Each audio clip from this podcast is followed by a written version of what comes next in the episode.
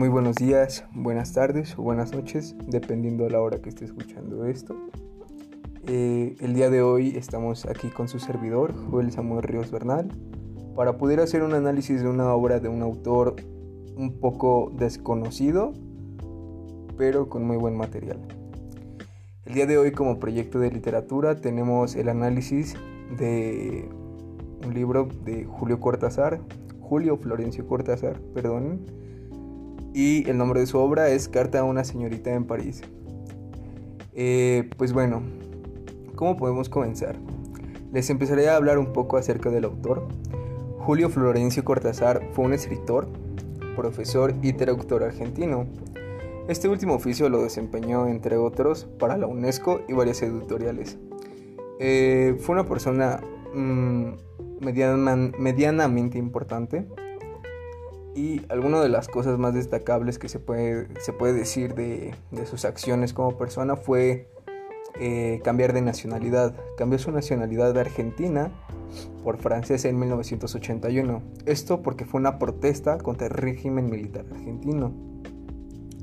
Eh, en esta obra que se nos presenta, generalmente, como generalmente lo es, su estilo es surrealista en la mayoría de sus obras se plantea este, este bello estilo de, de narración, escritura.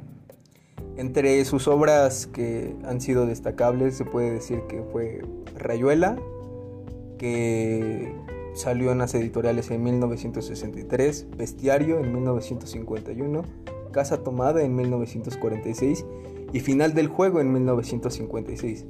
Esta última obra, eh, para ser honestos, eh, tengo cierto interés en leerla y será una de las próximas en las que se podrá analizar más profundamente.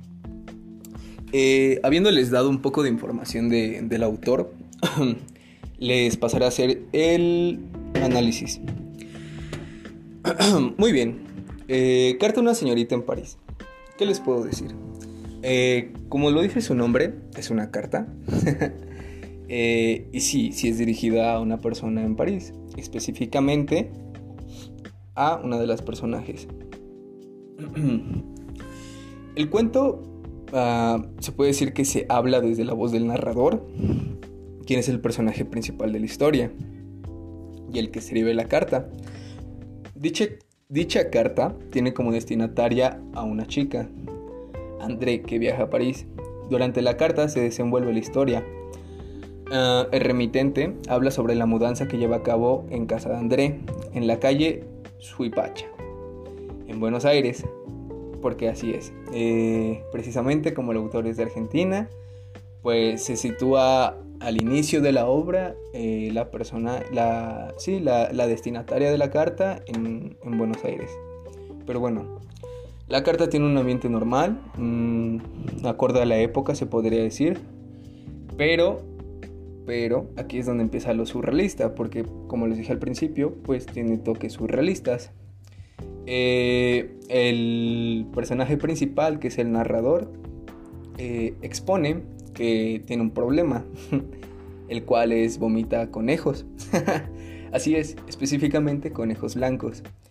En la carta explica que eso ya le había sucedido antes, pero que le preocupaba no estar en un lugar en el que pudiera ocuparse del conejo, porque cuando los vomitaba los cuidaba, eh, deja, deja, en claro eso. Eh, el texto de esta obra es redactado en forma de carta, narrado con mm, una forma informal e informal. Este, así es, se ocupa de ambas, pero es más de carácter íntimo e informal. Eh, por lo mismo el narrador o, remitente, el nombre que gusten ustedes este, darle, es el personaje principal. No se conoce mucho de él, pero es el personaje principal. Eh, en la carta no se describe a las personas, sino lo que sucede, vaya, las acciones. Eh, también en el cuento existen otros personajes, como ya se mencionó André, a quien se dirige la carta, la chica que está viajando hacia París, eh, y pues se nos da a conocer desde el inicio del cuento. Y también Sara, otra chica, pero es la mucama de la casa de André. Eh, sabemos muy pocas cosas de André, en realidad. No, como, como se dice, ella no es el personaje principal, actúa como personaje secundario, pero sí es importante en esta, en esta obra. Se puede destacar la estrecha relación que hubo entre ella y el personaje principal, el narrador, eh, por dos cuestiones que yo pude notar. La primera, eh, lo dejó vivir en su casa.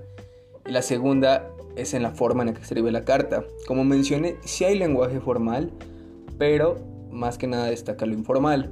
Cuando uno desea mm, escribir algo y vaya, no creo que haya una forma formal para decir este, que vomitas conejos, pero bueno.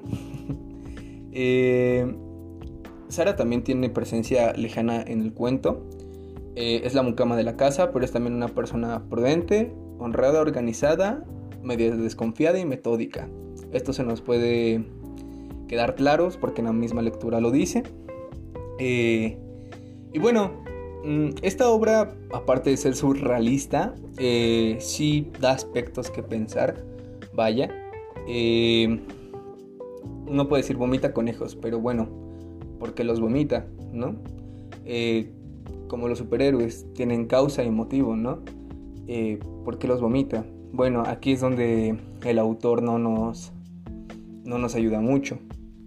Eh, uno como, como lector eh, le puede dar demasiados significados, de verdad demasiados. Eh, esta película, bueno, más bien esta obra, le encuentro un cierto parecido con una película cuyo nombre es Cuestión del Tiempo. se las recomiendo muchísimo, pero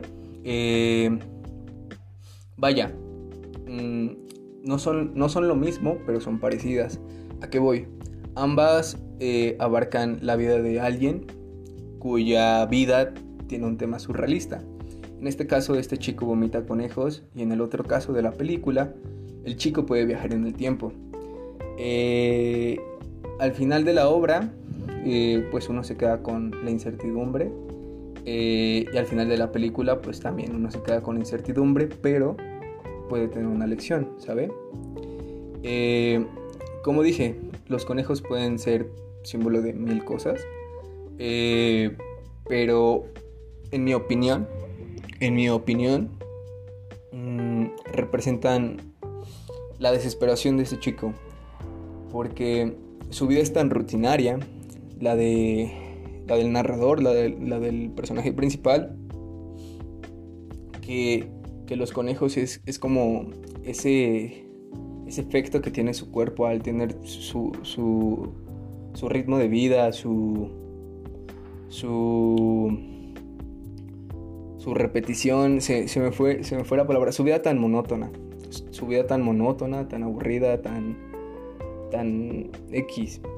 Eh, se, puede, se puede decir eh, esto porque hay partes en las que él compara que los conejos pueden dormir de día, trabajar de noche, eh, pueden jugar a la hora que quieran, pueden hacer una y mil cosas que él no, que él no quiere hacer, más bien, que él quiere hacer pero no se las permite. Mm, para mí, dándole un toque más oscuro, la carta es la forma en la que él registra su muerte. Eh, es la manera en la que él mismo se prohíbe ser libre para poder hacer todo lo que hacen los conejos. Eh, la carta se podría decir que es un grito de ayuda, es una exposición al problema más grande que tiene él, que es él mismo. Eh, este es un análisis algo corto, no se los puedo hacer tan largo porque la obra no es tan larga, pero es muy buena. La verdad sí, sí vale la pena invertir un tiempo para leerla. Es un poco complicada de entender al principio, pero conforme va avanzando se va facilitando. Pero de verdad es una obra que vale mucho la pena y en lo personal a mí me gustó muchísimo. Eh, este espacio extra eh, lo quiero usar para decirle a mi novia que está dormida este, que sí, este, ya lo hice. Estoy terminando el podcast, no te quería despertar, te amo mucho. Y a usted, Miss, le quiero decir que me cae muy bien y, y en vez de pagarle el poema, le hice este podcast. Entonces, pues, muchísimas gracias a todos ustedes que me han escuchado este, este día. Eh, espero que pasen excelente día, excelente tarde, excelente noche. Y vaya, mm, está, está perfecto enriquecerse un poco con la lectura. Eh, sin nada más que decir, pues eso es todo. Los veo en el próximo podcast. Adiós.